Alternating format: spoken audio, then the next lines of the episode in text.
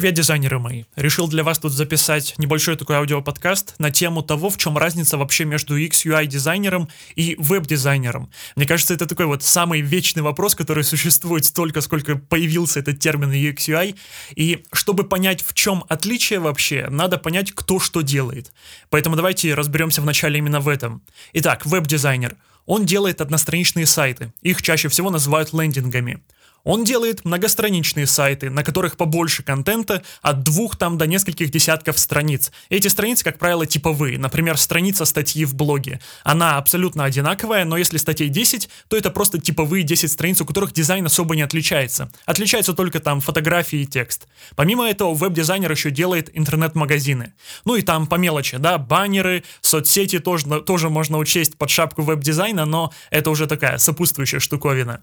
И вот для того, чтобы Чтобы сделать все эти единицы дизайна, лендинги, интернет-магазины и так далее, дизайнер собирает референсы, подбирает шрифты, подбирает иконки, фотографии, цветовую палитру, и как-то все это между собой располагает в пространстве, группирует, разделяет и так далее. То есть основной пул задач у веб-дизайнера, он вот такой приблизительно.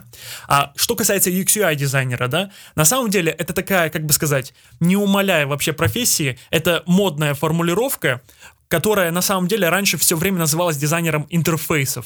А интерфейс — это не просто какой-то контент, это то, с чем можно повзаимодействовать. Интерфейс может быть понятным, может быть непонятным, может быть удобным, а может быть неудобным абсолютно. Вот, например, интерфейс автомобиля — это, по сути, приборная панель. Мы на ней что-то нажимаем, какие-то цифры видим, что-то крутим, и железки начинают работать, там, печка начинает работать. Или, наоборот, автомобиль может налево повернуть, если мы руль крутим налево, или окна опустить. Вот мы каким-то образом вызываем какие-то функции, и за счет этого получаем необходимый результат. Или другой пример. Интерфейс чайника у вас дома. Это, допустим, что-то может быть. Удобный, неудобный носик. Кнопка открытия крышки, чтобы воду залить новую. Это кнопка кипячения, чтобы скипятить чайник. Это индикатор уровня воды. А если чайник еще какой-нибудь там суперсовременный, то, скорее всего, он будет показывать, какой температуры вода в чайнике сейчас. Ну и по мере нагрева тоже будет показывать. И мы вот смотрим на эту информацию, на всю на чайнике, как то управляем этими показателями и кипятим таким образом воду.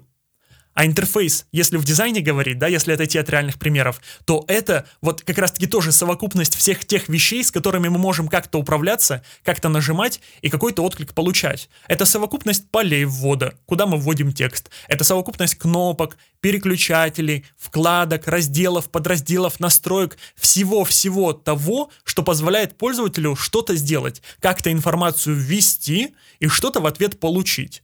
Например, интерфейс мобильного приложения, ну, допустим, допустим, допустим, вызова такси. Это то, где мы вводим поле А, точка А, да, откуда мы собираемся уехать. Это то, где мы вводим точку Б, тоже, как правило, это поле ввода. Это возможно, если есть, да, если дизайнер позаботился, это функция автоматического определения геопозиции, чтобы человек взял и вызвал туда машину, где он, собственно, находится. Вдруг он, в принципе, не понимает, какой это адрес. Это возможность выбора тарифа, на котором хочет человек уехать. Это возможность увидеть стоимость поездки, длительность поездки, да, это выбор способа оплаты. В общем, я сейчас так бегло перечислил все то, что подвластно нам, когда мы вызываем такси, чтобы этим мы управляли, или чтобы эту информацию мы считывали. Вот это и есть интерфейс.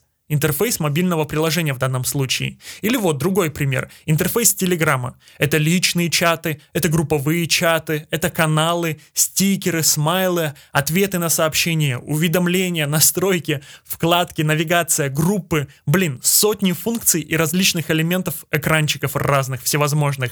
И все они как-то расположены и сгруппированы между собой так, что мы, когда пользуемся Телеграмом, особо не задумываемся, да? Мы предполагаем, что вот где-то там эта функция может быть, и она там оказывается, мы пользуемся, ну и все, собственно. А если какую-то функцию не находим, то мы можем там немножечко разозлиться или быть в каком-то смятении, потому что не нашли эту функцию. Но Телеграм в этом плане, он хорош, поэтому обычно там находится то, что хотелось. Вот, это и есть тоже интерфейс, интерфейс мессенджера. И вот именно такими сложно составными штуками и занимается ю экс, ю ай дизайнер, он же дизайнер интерфейсов. И интерфейсы могут быть в мобильном приложении, а могут быть в веб-приложении, то есть в браузере. И вот чтобы понять, веб, мобильное приложение вроде бы понятно, да, в мобильнике оно у вас есть, там банк ваш, такси, Телеграм и прочее-прочее. А что такое веб-приложение? Вот зайдите в личный кабинет банка, которым вы пользуетесь, прям с компьютера, прям с браузера. Вот это с большой вероятностью и будет веб-приложением. Там тоже наверняка много функций, много экранов, много всякой информации. Вы там можете карточку открыть новую, заявку на кредит, допустим, оставить, посмотреть, сколько у вас денег сейчас на карте есть. Вот это и есть тоже веб-приложение. По сути, это тоже интерфейс, просто вы его видите, им управляете на компьютере. И вот фишка в том, что для того, чтобы такой интерфейс сделать, ю экс/ю ай дизайнеру мало посмотреть референсы, которые уже существуют. В нормальном мире ю экс/ю ай дизайнер, он что делает? Он проводит аналитику. Он проводит интервью пользователей, которые уже пользуются аналогичным сервисом или прям этим же. Проводит исследования, тесты для того, чтобы понять, а каким образом будет удобнее для пользователя.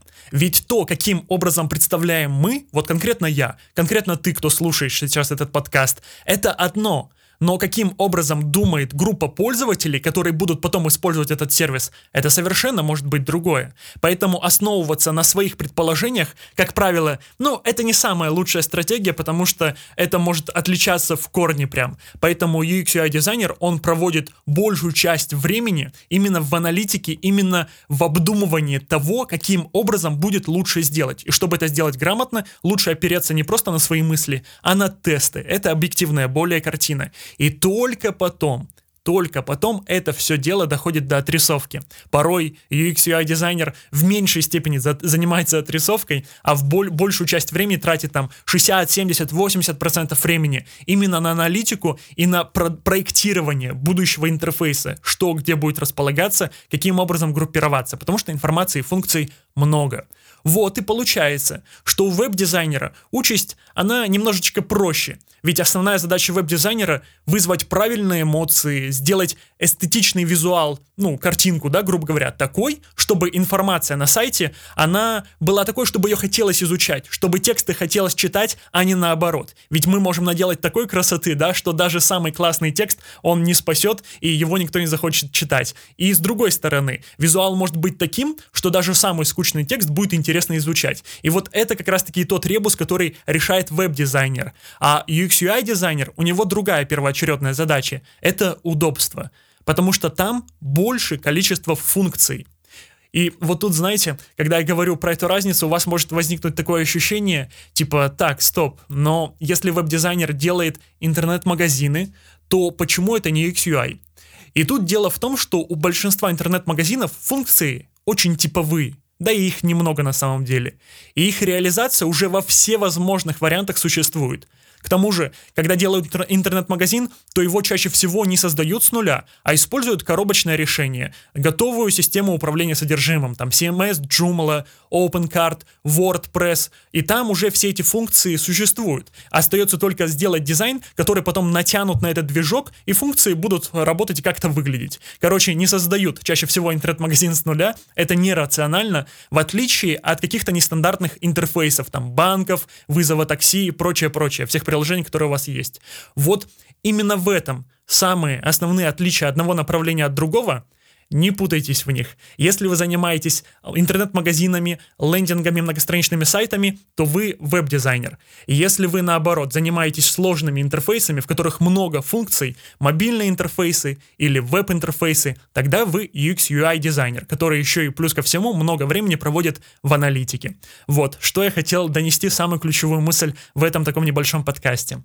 Друзья, если что-то новое для себя узнали, то дайте знать. Пульните реакцию или напишите комментарий. Мне будет приятно вдвойне. Будем еще записывать для вас полезности такие.